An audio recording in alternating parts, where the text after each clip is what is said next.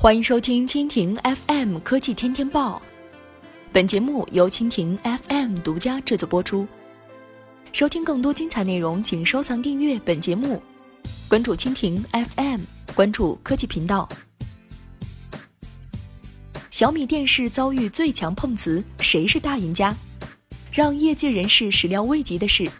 在小米电视四 A 系列新品发布之后，上海墨白亿信息科技有限公司。这个大多数人没听说过的小公司，在碰瓷小米电视的过程中，竟然成了知名度炒作的大赢家。二零一七年三月二十一号下午，小米电视二零一七春季新品发布会在北京举行。在发布会上，小米公司联合创始人、小米电视负责人王川发布了主打高性价比的全新产品系列。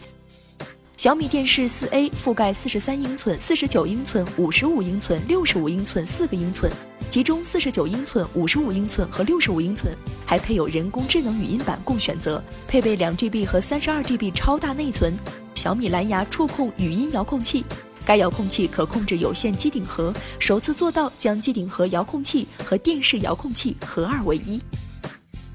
二零一七年三月二十二号，出门问问在其下属的微信公众号账号上发表。这么做合适吗？致小米。文章表示，在过去的三个月里和小米一起研究语音交互和电视的结合，快乐的分享技术后，被发布会前三个小时收到的一份条款浇灭了激情。条款的内容让问问无言以对，更无法认同。该文章大概意思是指责小米不守规则，在小米电视四 A 发布会 PPT 展示中没有体现出门问问是小米的智能语音技术提供商之一，对小米发出了一系列的抱怨。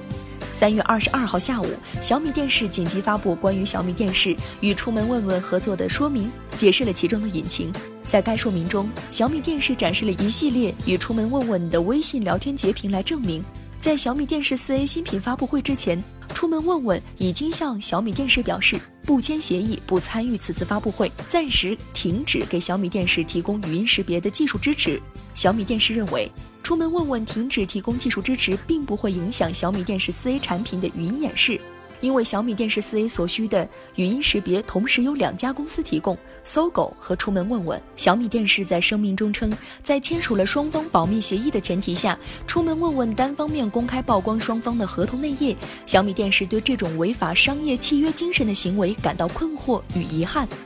繁华喧嚣过后，重归平淡。小米电视继续要生产、销售、推广其四 A 新品。出门问问，估计还得再找其他彩电企业洽谈合作。